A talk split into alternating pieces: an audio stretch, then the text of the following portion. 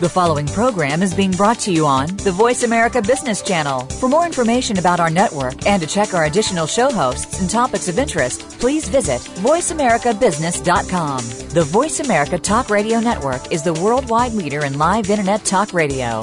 Visit voiceamerica.com. The views and ideas expressed on the following program are strictly those of the host or guests and do not necessarily reflect the views and ideas held by the Voice America Talk Radio Network, its staff, and management.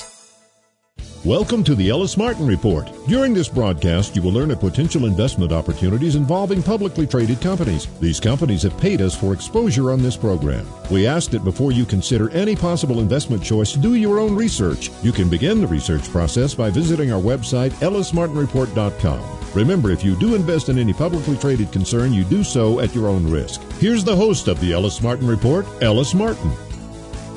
I'm Ellis Martin, today reporting from the PDAC, the Prospectors and Developers Association of Canada. It's the largest mining and resource convention in the world. There's 40,000 people at least attending. I'm in Toronto with the president of Cream Minerals. Cream Minerals trades on the Venture Exchange under the symbol CMA.V and in the U.S. on the over-the-counter bulletin board as CRMXF. Michael O'Connor, president of Cream Minerals, thanks for joining me today on the Ellis Martin Report.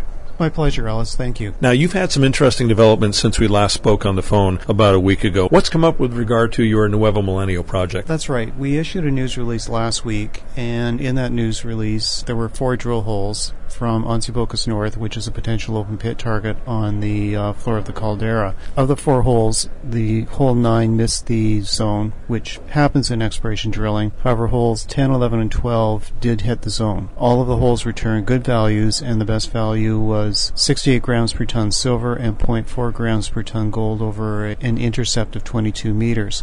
Contained within that intercept and also contained with the intercept on the other 2 drill holes, 11 and 12, were higher grade intercepts of roughly 2 meters running 150 grams per ton silver and roughly 0.7 grams to 0.8 grams per ton gold. So overall, really quite good results. I'm very happy with them. When you take those within the context of a open pit potential, it becomes really very interesting. Well, you've got high grades at surface, high grades of silver at surface, higher than last time we spoke. You're most definitely increasing the resource. When are we going to be able to report the resource? When are those figures coming out? By the end of the first quarter, so by the end of March of this year. We expect that the resource will take a significant portion of the current inferred, move it into indicated, and we also expect that we'll be adding additional ounces to the current resource. Will this specifically define the company as an open pit resource project? I think it's a little bit too early to say that it's going to be strictly an open pit project. You know, we do have very good grades in the quartz veins and the quartz stockwork contained in the eastern wall of the caldera.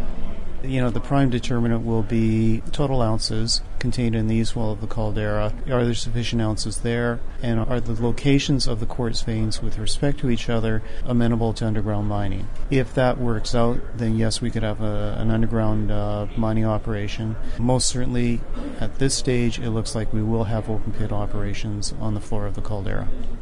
Well, there's nothing wrong with having an open pit and an underground operation at all. No, not whatsoever. You know, at current silver prices, or even if you use silver prices of, say, $20 per ounce, an open pit will model very well financially, and a higher-grade underground mining operation will also model very well financially. So we really have the best of both worlds. In addition to growing the resource, your market cap expands naturally due to the growing price of silver. We've had several people come on the program and predict that it's going to hit $50 or $60 an ounce by the end of the year. That's correct. I mean, currently our market cap is roughly $37 million. This stock is trading approximately 28 cents Canadian. There are 153 million shares out, so let's assume that silver rallies strongly, the share price rallies strongly, hits $1. Then our market cap is $153 million. So that should, hypothetically, directly affect the share price of your company as well. Any junior exploration company which has got an in-situ resource and which is working on developing or expanding that in-situ resource can be viewed as a long-term call on the price of silver. So as the price of silver goes up, the price of the silver in the ground or the value of the silver in the ground is going to go up. So therefore, the net present value on a fully diluted basis is going to go up. Therefore, the share price sooner or later is going to have to respond to the increase in the net present value of the underlying the share price. In other words, it's a fancy way of saying that if the price of silver goes up, the value of the silver in the ground goes up, and sooner or later the value of the share price has to go up to reflect the increase of the value of the silver in the ground. Well, we've seen some new shareholder awareness just in the last few weeks that you've been a sponsor of the program. It could be due to several different factors. How do you see 2012 playing out for those that are not yet with the company? For 2012, as I said, we have the new resource estimate pending by the end of March of this year. Once we have that in hand, then we'll be able to finish laying out our drill program for 2012, and then we'll begin a drill program. Initially, it will be 10,000 meters. More than likely, we'll add an additional 10,000 meters to the drill program for a total of 20,000 meters in 2012. The big question is, where do you focus those meters? And at this point, I think that we'll probably put more focus drilling off potential open pit targets on the floor of the caldera than we will in trying to drill off additional quartz veins in the east wall of the caldera. Well, the open pit means that it's actually going to be a lot cheaper to produce an ounce of silver and additionally create that sort of value for your shareholders. That's correct. It's going to be much cheaper to produce an ounce of silver. It's also going to be much easier to produce an ounce of gold. Typically in the open pit areas, we're seeing about 0.4 to 0.7 grams per ton gold, which is a nice credit to have because generally it will pay for all your mining and milling costs. In addition, if you're looking at an open pit operation, your capital investment is going to be dramatically lower than if you're looking at an underground mining operation, simply because you're spared the expense of drilling the tunnels, the drifts, the adits, etc. That can be incredibly expensive. And of course, there's plenty of infrastructure in Nayarit State, Mexico. This is not virgin territory at all for mining. No, it's not. We're within, let's say, 14 kilometers from the airport, 14 kilometers from power. We're roughly 14 kilometers from water. There's a railway that is, I'd say, 8 kilometers from the entrance to the property, and we're 27 kilometers by road from Tepic, the capital of Nayarit State. So with respect to proximity and infrastructure, it's very favorable for the development of the project because the capital investment required, or the infrastructure capital investment required, is actually going to be quite low compared to some other projects I've seen. You never name names, but I can think of one project in South America which is going to require almost 200 kilometer long pipeline to move the concentrate. I mean, that's going to be incredibly expensive. Now, the project economics will support it, but nonetheless, you're talking about huge amounts of money to do that sort of thing. In our case, because we're within 14K of good quality infrastructure, we won't face investments of anywhere near that scale. Who are some of the analysts that have covered you lately? Starting with Northern Securities, Matthew Zalestra. He has a speculative buy rating on the stock with a one-year target of 47 cents. He issued his initial coverage in late December of 2011. Mike Bandrowski, mining analyst with Clarus Securities, is currently issuing morning notes. Brian Zitzo with Byron Securities has a speculative buy. He currently doesn't have a one-year price target. However, he has said that in subsequent research publications he will have a one-year price target. And most recently, Dundee Securities included Cream in their summary of junior silver exploration companies for 2012. So effectively, we've got four companies covering us in one form or another. And these are primarily before the recent data that you've been uncovering in the ground? Yeah, pretty much, yeah. The first three analysts, Matthew Zalestra, Mike Bandrowski, and Brian Zitzo, have all done site visits. The coverage from Dundee is not as in-depth because the analyst hasn't done a site visit. However, we hope to get the analyst down to the project in April. What's the most exciting thing about your company? Yeah, I think the most exciting thing about the company is just the potential to grow the size of the resource and grow it significantly. We are sitting in a collapsed caldera. We are contained within the caldera is an epithermal system.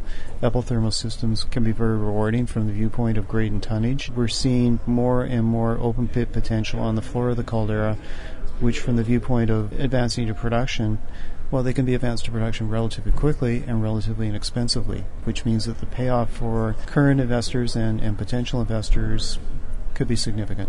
Michael O'Connor, president of Cream Minerals, trading on the Venture Exchange under the symbol CMA.V and the over-the-counter bulletin board as CRMXF. It's been a pleasure speaking with you today. Thank you, Ellis. It's my pleasure. This is Ellis Martin reporting from the PDAC, the Prospectors Development Association of Canada, in Toronto, Canada, for the Ellis Martin Report. You can listen to this segment again on the podcast page of our website, ellismartinreport.com. I'm sitting here with one of our sponsor companies, Gold Rush Resources, which trades on the TSX Venture Exchange under the symbol GOD.V, and in the U.S. on the OTCQX, just type in GDRRF. I'm with Len Brownlee, the president of Gold Rush. Now, you're focused on gold exploration in Burkina Faso, West Africa. Let's talk about Burkina Faso. Burkina Faso is probably the best place in the world right now to be doing gold exploration. Many people have heard of the gold exploration being conducted in the Yukon Territory in Canada. The problem there is it's only about a 3-month field season. Burkina has an 11-month field season. There have been 6 new mines opened in the last 5 years, with another 4 mines that will probably be opened here in the next 2 to 3 years. It's very underexplored. It has great geology and just a wonderful place to work. So by field season of 11 months, you mean there's basically no time, with the exception of 1 month, that you're shut down? That's variable. In the north of the country, it's probably less than a month. In the south of the country, closer to the equator, they do have a bit longer rainy season. Last year, we drilled right through the rainy season on some of our projects because the rains really didn't affect us. Some areas do, however, get a little bit more rain, and there you're looking at probably 1 month to a maximum of 2 months that you'd be shut down. Now, Burkina Faso is in West Africa, which is a very prolific area for gold mining. Let's educate our new listeners and enlighten them as to why that's true. Burkina Faso was underexplored historically. It was sort of left alone. It was a former French colony, totally landlocked, very poor country on the United Nations Development Index, and it just didn't see a lot of exploration. But that didn't mean it didn't have a lot of potential. The amount of greenstone belts, which is one measure of the prospectivity of an area, is higher there than it is in Ghana, Mali, or Niger, and certainly those countries have received much more exploration focus by international companies.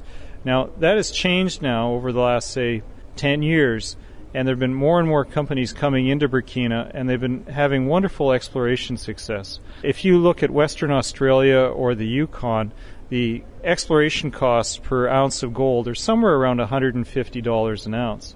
In Burkina, they're more likely $10 to $15 an ounce. And so you just get a lot more bang for your buck as an explorer in looking for gold in Burkina, because it's much easier to find and there's been fewer eyes looking on the ground for it. So it's a much more prospective place to be than pretty much anywhere else in West Africa. Now, last time we talked, you had alluded to some potential news coming out in a few weeks. Well, those few weeks have come by. This just came out a few days ago. You intersected 8.77 grams per ton of gold over 23 meters and 8.34 grams per ton of gold over 6 meters in fill-in drilling at your flagship Rongen Gold Deposit. Yeah, that's right. We're very, very pleased with those results. Early stage to some extent. We are infill drilling and looking to update our resource estimate sort of end of the first quarter. So this was infill drilling, but it was also deeper and in areas where we had very little coverage previously. Although interpretation isn't precise at this point, it does look like we've uncovered a cross fault with a deeper lens of higher grade gold.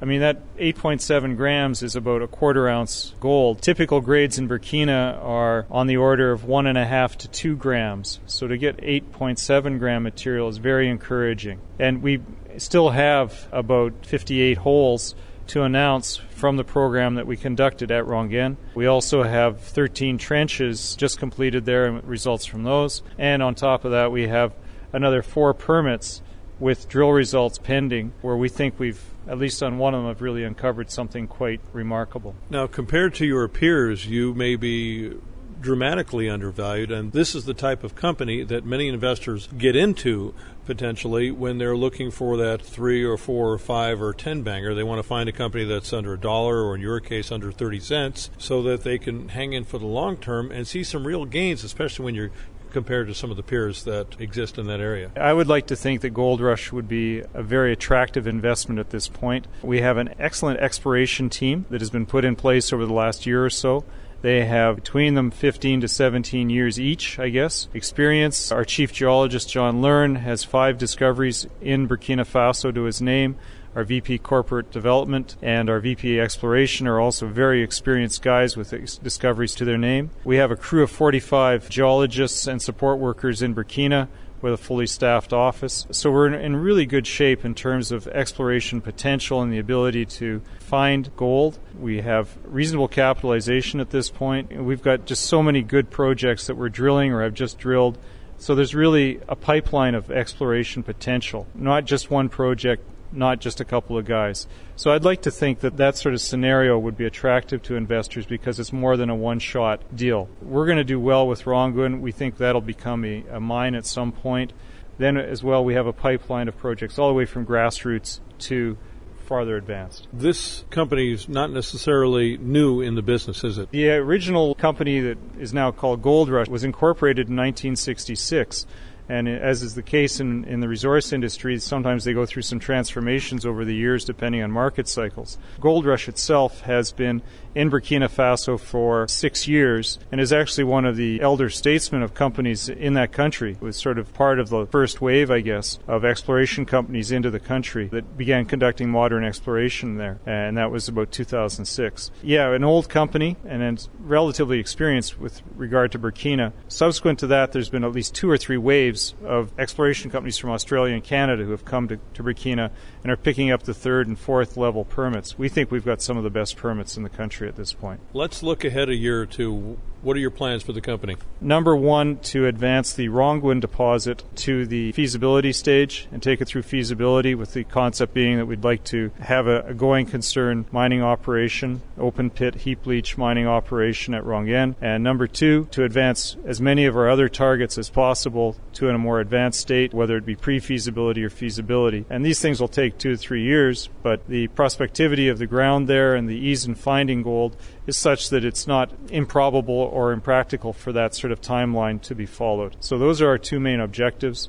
And I think along the way, as we demonstrate more ounces in the ground and partnerships with larger companies, etc., these will be the sorts of milestones that should lead to an increase in share value. And that's ultimately what our goal is for our shareholders, to give them the best value possible. Well, Len, we certainly do appreciate you being a sponsor of the Ellis Martin Report. Let's look for some more developments from you in the future. Thank you very much for joining us today on the program. I've been speaking with Len Brownlee, the president of Gold Rush Resources. Gold Rush trades on the TSX Venture Exchange under the symbol GOD, and in the U.S. on the OTCQX, just type in GDRRF, or you can find them on the homepage of our website, ellismartinreport.com. Find us on the web at ellismartinreport.com. That's ellismartinreport.com. I'm Ellis Martin, today reporting from the PDAC, the Prospectors and Developers Association of Canada, the biggest mining and resource convention in the world that convenes every year about this time. I've been on the road with Scott Drever in probably 3 different conferences, and it's only the beginning of March. Scott Drever is the president, the CEO of Silvercrest Mines, which trades on the TSX Venture Exchange under the symbol SVL, and in the U.S. on the OTCQX as STVLZF.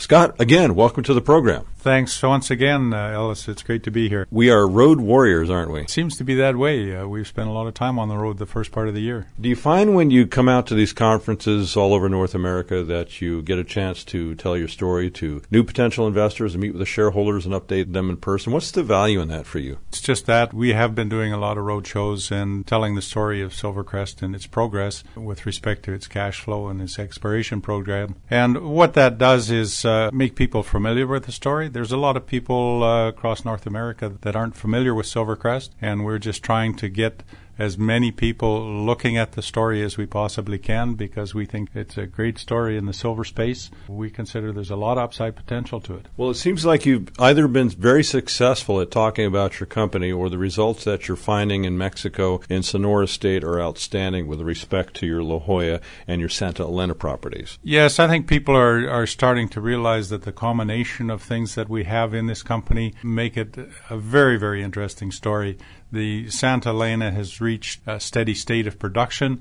We've got a 2-year program there to double the current production, and La Jolla is turning out some really, really exciting results on the exploration work that we've done so far. You know, with about 3,000 companies or more in the junior mining space, it's really difficult to find a small handful of companies where the risk has been minimalized, and I believe you're one of those companies where the risk is fairly minimal. That's certainly true. Santa Elena, we went to commercial production last year, so all the resource risk, the financing risk, permitting risk, all of those things that you run into in mining operations and bringing them on stream have been put behind us. And with a heap leach open pit operation like we have, one of the risks are generally the last one to be cleared is the recoveries on the metals that you're putting on the heaps. And we're seeing recoveries track very closely the metallurgical work that we did to determine what the recoveries would be.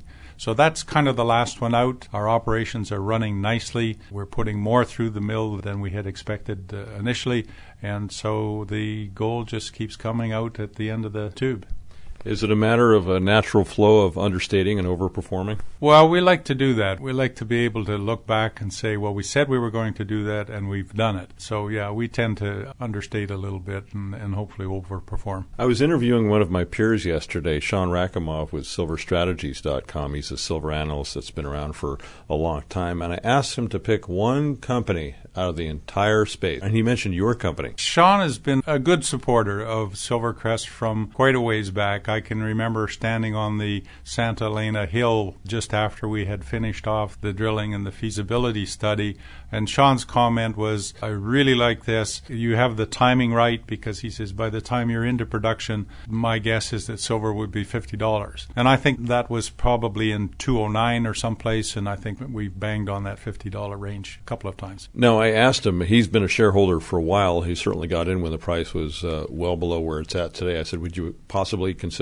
accumulating more stock at its current level, which is near $3? And he said, absolutely. Well, I think he's right. I'm a little biased, mind you, but absolutely, I think he's right. We've got a significant number of catalysts coming down the road. We've got good solid cash flow. We've got money in the bank. We expect to double the production and hopefully the cash flow within 2 years. And La Jolla is coming on strong in the results it's returning. All of those things together, I think, when the market identifies the value associated with each of those steps, we should see a decent re-rating on the share price. Now, you have two potentially humongous, if I can use a California word, projects there. You're defining the resource at La Jolla, and yet you're continuing to expand the resource at your production site at Santa Elena. That must be contributing to the rise in the share price. Certainly Santa Elena and the ability to double the production in the next short while is adding to that value that you see in the share price. We haven't cut off that particular deposit. We're open pitting it at the moment. We do know that there's a considerable resource below the open pit, and we have never cut it off along strike or to depth. So our expansion program in part includes an underground decline that will examine what we know about the resource under the pit, but also extend it into the area where there's been no exploration work. Tell us about the potential size of the polymetallic resource at the Coloradito target at La Jolla. Yeah, we have several targets at La Jolla. The one that we focused on, obviously, is the main mineralized trend, where we announced a resource recently of 102 million ounces of silver equivalent. There are a couple of adjacent targets to that main mineralized trend, one of which is the Coloradito. And we announced the results of some historical drilling that we were able to confirm. We see there a tungsten moly gold-silver system that has some sizable dimensions, if you can look at the historical data, and we have a number of holes planned for that. But generally, the container size there, I think, is about 500 meters by 200 meters wide by a couple of hundred meters depth. There's a lot of room for a large potential open pit deposit, but obviously we have a lot of work to determine how much of that container size has the appropriate mineralization. So you really can't speculate about how that's defined at this moment. You can just say that you're looking. That's exactly correct. We have an 80-hole program going on at the moment for La Jolla, and I think there's 8 or 10 slated for that particular deposit. And at the end of that series, we'll have a much better idea of what it means and how big it might be. Is that 80 holes for 2012? Yes. We hope to have that finished probably by June. With the view to doing a resource update before the end of the year. How are you financing all this drilling? We have $30 million in cash in the Treasury. We're well positioned there. Also, Santa Elena is providing about $2 to $2.5 million a month in cash flow. So from cash flow and cash in the bank, we're well positioned to finance both our expansion plans and our exploration activity. You're well on the way to predicted ratings by some of the research analysts that have been following you. Yeah, we've made good progress towards those targets. I think Canaccord's analyst has put a $5.75 as a target price for us. Jennings Capital out of Toronto has a target price of $5.25. And Dundee Capital just initiated their coverage on us last week and have put a buy signal on it, but haven't given us a target number yet. So these are all recent updates, if I recall.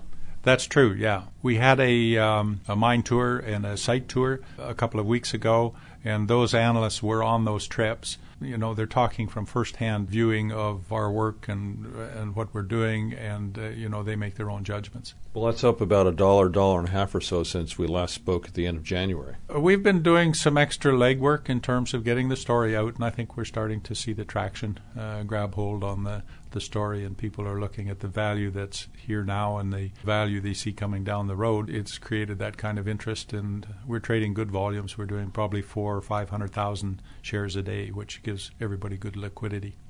Nevertheless, as well known as you may be in Canada and throughout us in the sector, you're still a new story to many in the U.S. We've started to focus on that because obviously the market there, particularly for silver companies, is much, much greater than what it would be in Canada. So we've redirected some of our investor awareness program to the U.S. We've been doing road shows in eastern U.S., in the Midwest, and also on the West Coast. There again, I think it's people starting to be aware of that story. We're also looking at the possibility of moving to a more senior exchange both in Canada and the U.S. What are you most excited about Silvercrest during the next 12 to 18 months? Obviously, the operations are important. It'll help us to build our cash flow, and the expansion plan that'll help us to double our production are very important things. And those are good, stable things that every company needs. The excitement, I think, is going to turn around the La Jolla project, because our first indications on that is that it has the potential to be a huge deposit and can be a significant game changer for Silvercrest. Bigger than Santa Elena? Absolutely. I think if you look at the numbers at La Jolla of 102 million ounces of silver equivalent, it's probably bigger at this moment than what Santa Elena is, although we still have the expansion plan to determine what Santa Elena's ultimate size will be. What does that mean for a company like yours potentially 4 or 5 years down the road? What's your long-term vision for Silvercrest? We're always trying to grow in some fashion, whether it's internally through the expansion plans at Santa Elena, for example. We look at other projects that could be brought on relatively quickly. It's a little early to tell at La Jolla just yet, but there's a whole range of possibilities there in terms of production. You could do a production unit of 3,000 to 4,000 tons a day because there's some very high-grade areas in that deposit itself, but it could also be 40,000 or 50,000 tons a day because the indications are that there will be tonnage and grade to support that kind of production. And what's the average cost per ounce as it stands today? Our cost per ounce at Santa Elena is about $8. It depends which quarter you pick, but about $8 per ounce of silver equivalent. How are you feeling about the price of silver heading up to possibly $60 an ounce by the end of the year? I think I'm on the record someplace of having said that I expect to see it at least touch $60 this year, and I probably have some money on it as well, so I'm hoping that I haven't overextended myself. I've been speaking with Scott Drever, the president and CEO of Silvercrest Mines, trading on the TSX Venture Exchange under the symbol SVL, and in the U.S. on the OTCQX is STVLZF. And we're at the Royal York Hotel in Toronto, Ontario for the Prospectors Development Association of Canada, PDAC, the biggest mining convention in the world that happens every year this time in March. Scott, thank you very much for joining me today on the Ellis Martin Report. My pleasure, Ellis. Thank you very much. The Ellis Martin Report is sponsored in part by Tanzanian Royalty Exploration Corporation, trading on the New York Stock Exchange under the symbol TRX. Tanzanian Royalty's Buckreef Project is an advanced stage gold project currently in feasibility in Tanzania, with a commercial production target approximately 30 months away. With $30 million in their treasury, the company is prepared to further explore and develop the property. The president of the Tanzanian Royalty is renowned commodities expert Jim Sinclair. Visit our website, TanzanianRoyalty.com. That's TanzanianRoyalty.com. Ian Chalmers is the managing director of a company with significant assets of zirconium, rare earths, and rare metals, as well as gold and copper in New South Wales, Australia. Alkane Resources trades in the U.S. on the OTCQX as ANLKY. That's ANLKY. The Alkane story has been a compelling one, reflecting the success of their Dubbo Zirconia project and the international market for zirconium and rare metal resources. You've been on the road a great deal, and you've been finding a warm reception with developments at Dubbo. What do you think is happening? We've actually just completed a two-week roadshow into London, New York, and a bit in Toronto as well, and I was genuinely pleasantly surprised by the reaction that we got. The markets, in, certainly in New York and London, were far more buoyant than I thought they might be, and they were just very receptive to Alkane and where Alkane's going, particularly with the Dubbo Zirconia project. People are starting to acknowledge now that we are one of the most advanced sort of rare metal, rare earth projects in the world, and certainly will be up there amongst the top 4 or 5 in 2 or 3 years' time when we're in production. It's very good to get that message across. Well, then it's quite helpful to have the Dubbo mini pilot production plant. It makes a difference, doesn't it? Absolutely. It certainly does, and there's no doubt, you know, being able to show product coming off the plant, the fact that it's been running now for nearly 4 years, we have a number of MOUs and offtake in place.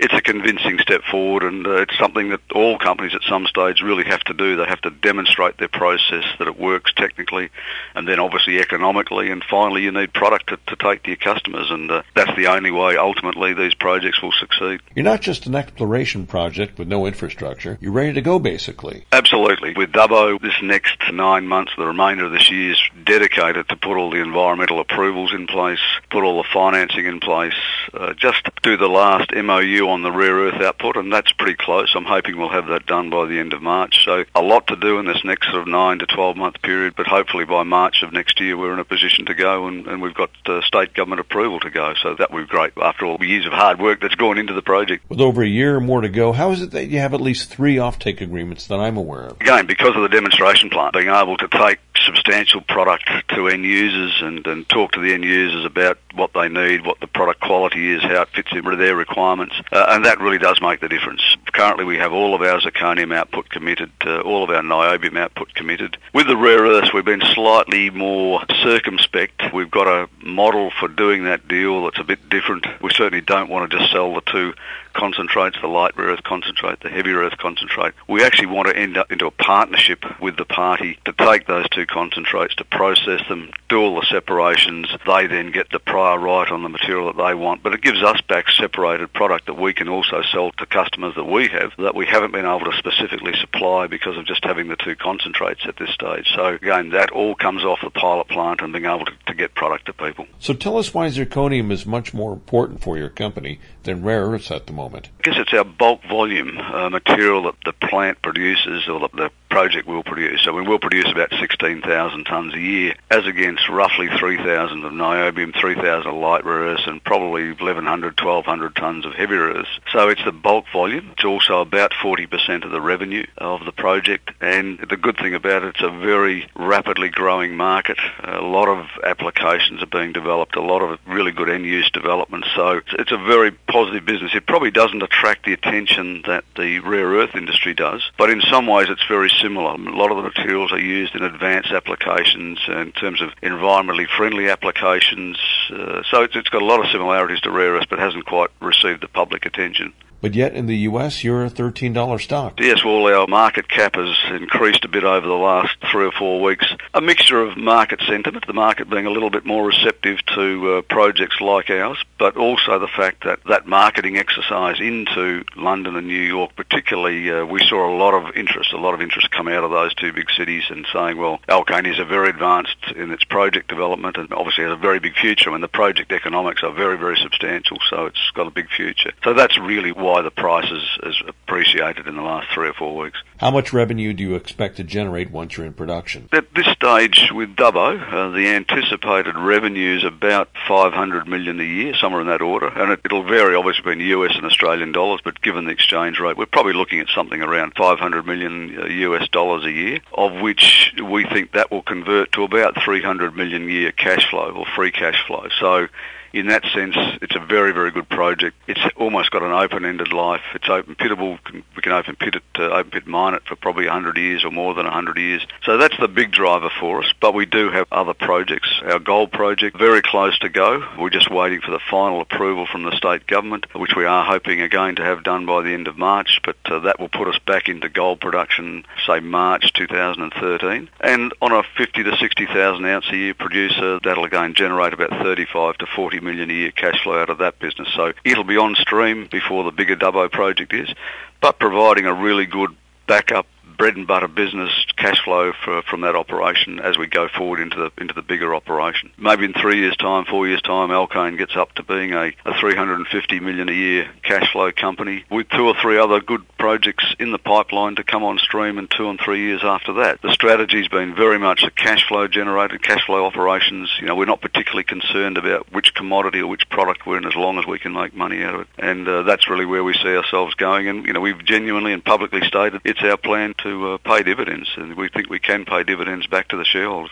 Ian, it's been a very exciting few minutes with you. It looks as if there's a very bright future for Alkane Resources and its shareholders. I've been speaking with Ian Chalmers, the president of Alkane Resources, trading in the U.S. on the OTCQX under the symbol ANLKY. Listen to the segment again on our website, ellismartinreport.com. Joining me now for an interview with Andrew Hoffman, Marketing Director for MilesFranklin.com. Miles Franklin Limited is one of the largest full-service discount brokers for gold and silver bullion, platinum and palladium, and numismatics in North America. Mr. Hoffman was a buy-side and sell-side analyst working on Wall Street at Solomon Smith Barney.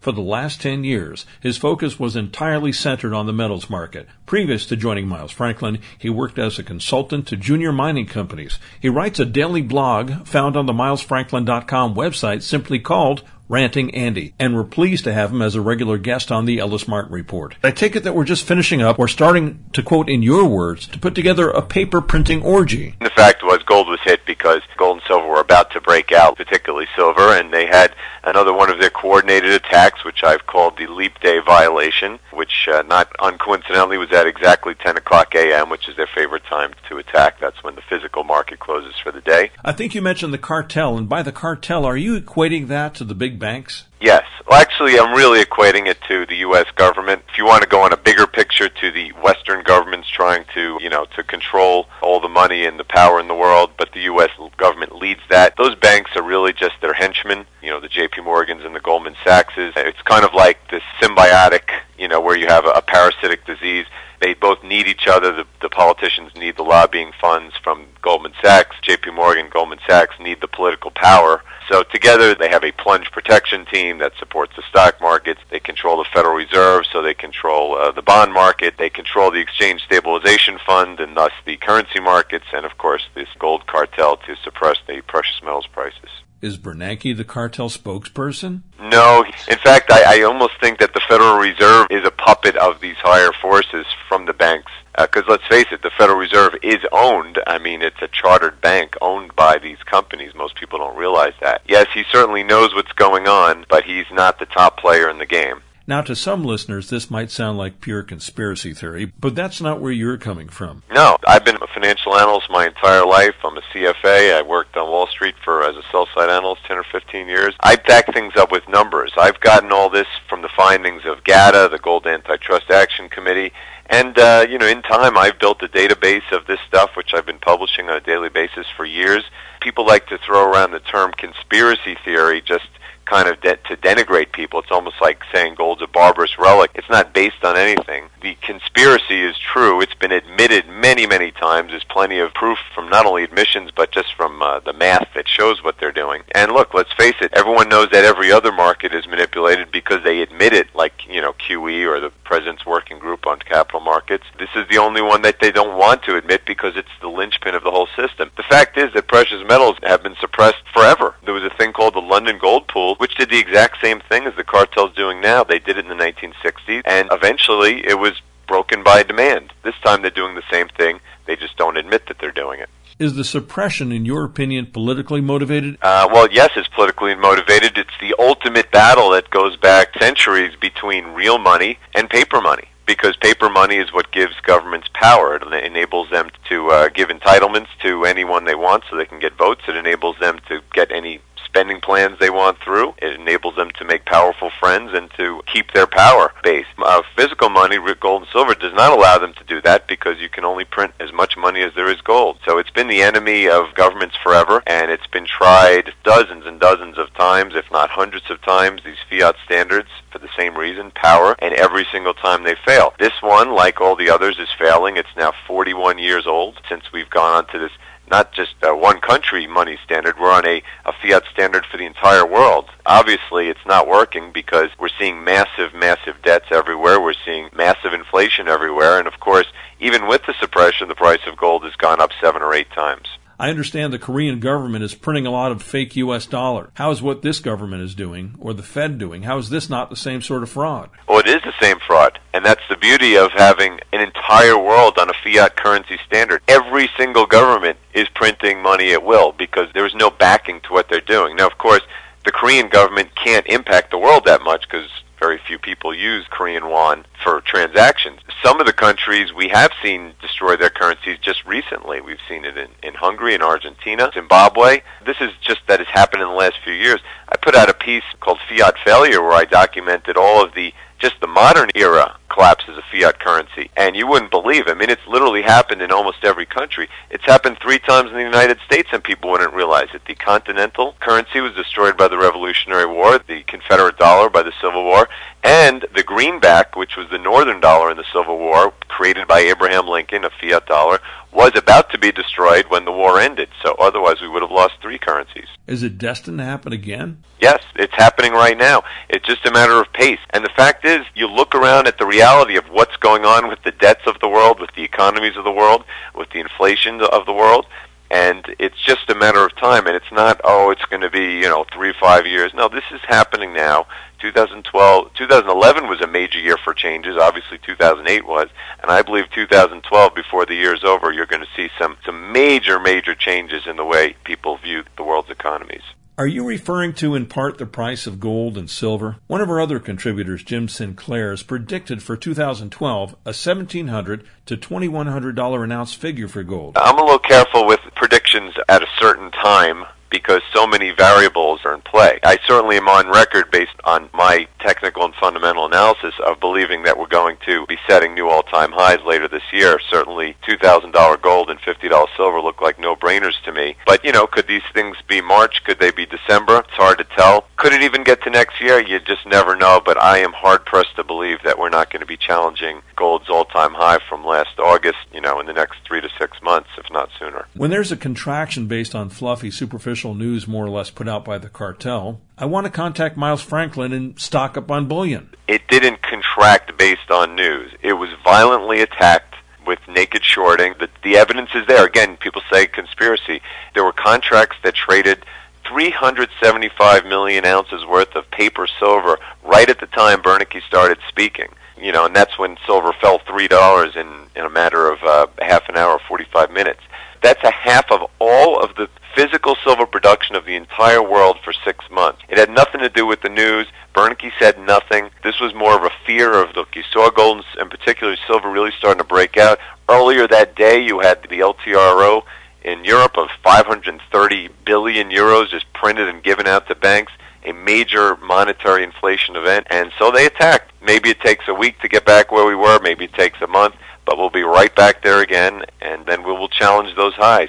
And, I believe that very strongly in the impact of psychological numbers, and I know the cartel does too, because that $2,000 gold and $50 silver are looming right in front of everyone's eyes. The banks themselves are doing the naked shorting. Well, look, naked shorting simply means selling something you don't own, because the concept of shorting was obviously created by the banks way back when just to get commissions, because they figured, oh, well, if the people have stocks in the bank, we can have other people borrow those stocks, and then they'd have to pay pay us an interest rate, a margin interest rate to borrow those stocks, and then we'd get a commission on shorting it and then covering their shorts. But that was way back when it actually was legitimate. I've never been a big fan of the concept, but it was legitimately done. Now we're at the point where particularly the big banks are naked shorting, meaning they're not borrowing the stock. They are just putting in sell orders. And when it comes to the precious metals, whether you're talking about the mining shares or the paper gold like GLD and the futures contracts like at the COMEX, this is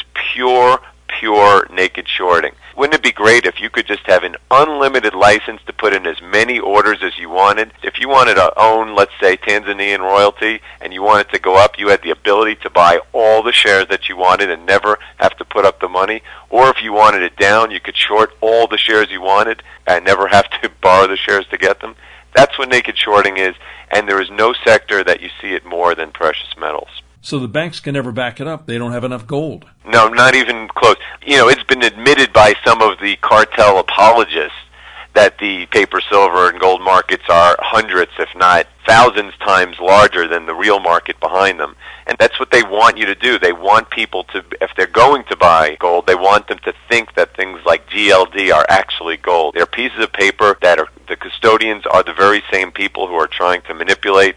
I mean, the fact that SLV, the custodian, is J.P. Morgan, who's being sued by half the planet for naked shorting silver, should show you how untrustworthy these kind of paper funds are. You mentioned the word people, Andy. We've been talking about all these institutions as if they're institutions, and they are, but they're made up of people. What people are benefiting from all of this? Very few. And when they say the 1%, I think that's highly overestimating it. This is a topic I write about constantly, about human nature and how it is that these people that are at the top of these food chains can get this way. And I'm not talking about Bernie Madoff people. I'm talking about way above Bernie Madoff people, the Bilderbergs, the people who are the top politicians and some of these bankers. A guy like Mario Monti, the guy who's been, installed to run Italy. He's from Goldman Sachs. He's from the Trilateral Commission. I don't know where they get these people, but these are the type of the people who are benefiting. All the banks who are receiving the ZIRP, the zero interest rate policy money, the top executives there, they're benefiting a big way, and all the politicians that get the lobbying funds, such as Obama's administration, Mitt Romney's campaign, George Bush's, you name it. That's who's benefiting. The rest of the people get nothing. There is not a conspiracy theory. There's only truth. Yeah, and much of it is documented. What are we going to do with all this information in our heads? Right. Okay.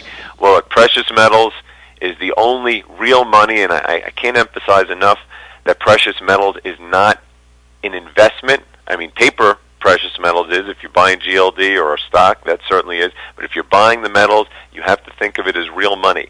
And Miles Franklin, we are one of the biggest bullion dealers in America. Our job is to help you to purchase precious metals, and if you would like to store them, we have storage facilities in both the United States and Canada. Talk to me about Ranting Andy. I'm from New York. I live in Denver now, but I spent 15 or 20 years as a Wall Street analyst. I did everything. I was a broker, a sell-side analyst, buy-side analyst. I left that business in 2005 because it disgusted me. I spent most of my career at Solomon Smith Barney. I saw all the corruption, saw all the conflict of interest, and I also, back in 2002, became 100% invested in precious metals. When I left Wall Street in 2005, I just taught myself the business, and I've been working for mining companies as a consultant or an investor relations officer up until this year when I joined Miles Franklin. As far as Ranting Andy, I've been writing since 2006 or 2007 a free blog just to educate people about protecting themselves against the things I'm talking about here. It's not about recommendations. It's not about stocks. It's not about anything other than helping to protect people. And now that I'm at Miles Franklin, I can do it through this major platform. And Miles Franklin, we have a meeting of the mind. David Shechtman, who started the firm 20 years ago, he still writes a daily blog every day, and he thinks exactly as I do about the benefits of educating people about this sector, which has so much propaganda surrounding it. One final question, Andy. What are we going to do with all this gold and silver bullion that some of us are collecting when the currency collapses? We're not going to want to turn it back into cash. What are we going to do with it? This is the kind of thing where people are always saying, well, what if this, what if that? And the fact is, we all know that what's coming ahead is going to be unprecedented. What we're seeing today is unprecedented, but what's coming ahead is going to be more so. Now, can I say that we're going to have a, quote, currency collapse where in one day everything is gone? Is it going to be more gradual? Will we bomb Iran and we'll have a world war? I mean, I don't know. But I do know this. There is no scenario going forward in which the value of paper money, particularly the U.S. dollar, is going to be higher, or which the value of precious metals is going to be lower. I want to cross that bridge when I get it, because when I get to that bridge, I assure you that precious metals are going to be worth more and the dollar's worth less. The website is MilesFranklin.com. Ranting Andy Hoffman's blog is free and easy to access. Thanks so much for joining me today, Andy. Thanks for having me. Find a link to MilesFranklin.com or the homepage of our website, EllisMartinReport.com. Adam Smith is the Vice President of Corporate Development for Oroco Resource Corporation, trading on the TSX Venture Exchange under the symbol OCO.V. Oroco is a Canadian-based exploration company with gold, silver, and zinc assets in Sonora State, Mexico, a very prolific area for several peer mining concerns. Oroco expects to begin producing high-grade gold as well as silver at their Cerro Prieto project in 2013. Adam, welcome back to the program. Thanks for having me again, Alice. You've had some interesting news come out recently. You're clear to begin drilling out the property even further. Oroco announced the receipt of the full suite of permits from the Mexican government that are required to build and operate our open-pit gold and silver mine in northern Sonora. That's a big milestone for a company like Oroco. We now have permits in place. We have acquired the surface rights on the property. We, of course, own the mineral rights. We have an economic assessment in place that shows what the capex for the project is going to be, what the working capital is, and how much profit the mine will spin. We have a construction contractor in place, and we have all the necessary rights of way to build the new road to the property, which connects us to the nearby highway, which is only 6 kilometers away. We've also announced last year that we have an indicative term sheet for the required capital to build the mine in place with a financier in New York, and we're presently working our way through the requirements to close that financing. And you expect to go into production next year, don't you? This is a very simple mine to build and to put into operation. It's an open pit, which is as simple as it gets. The ore starts at surface, so there's no time-consuming work to strip away waste before we get to ore. And the processing is by way of heap leach, which is as simple as it gets, again, in the mining business. So we anticipate production in less than a year from the time we start construction. So we could even be in production this year. But if not this year, it's going to be early next year. Now, you're going to use that revenue early on from producing gold and silver to further stepping out the project, correct? We only have drilled about 10 or 15% of the available geology to us. After we completed that process, we realized we had critical mass in the form of a gold resource big enough to finance to production and to generate significant revenue. So we've got tremendous additional geological resources to discover at that property. We have a drill turning on the property right now for the purpose of expanding the resource, and we would expect in the coming years to both drill on our property to the north and south of the current gold mine, and as well on the additional properties to the east, which we've just acquired in the last month. One of the things that is attractive about your company is that you're a 28-cent stock and you don't have 250 million shares out there. We've been very careful, very conscious of dilution. Most of Oroco's management have been with the company since its founding. We are very conscious of diluting the shareholders' interest in the company. Oroco has just 63 million shares outstanding. We've advanced the project from its IPO in 2008 to mine construction, which we expect to commence this year, and production either at the end of this year or beginning of next year. And as most of the management of the company have been with Oroco since its founding, we are very conscious of shareholder dilution. We want Oroco shareholders to stay very highly leveraged to the potential revenue of this property. It's not a very volatile stock from what I've noticed.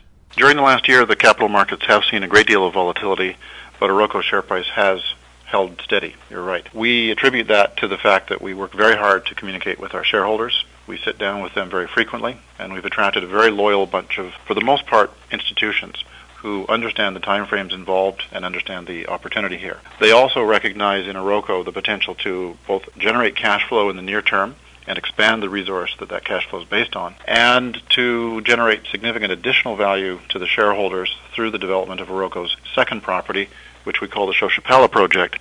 And Xochipala has some very interesting attributes which make it, in my opinion, one of the most exciting new exploration plays to come to the market this year.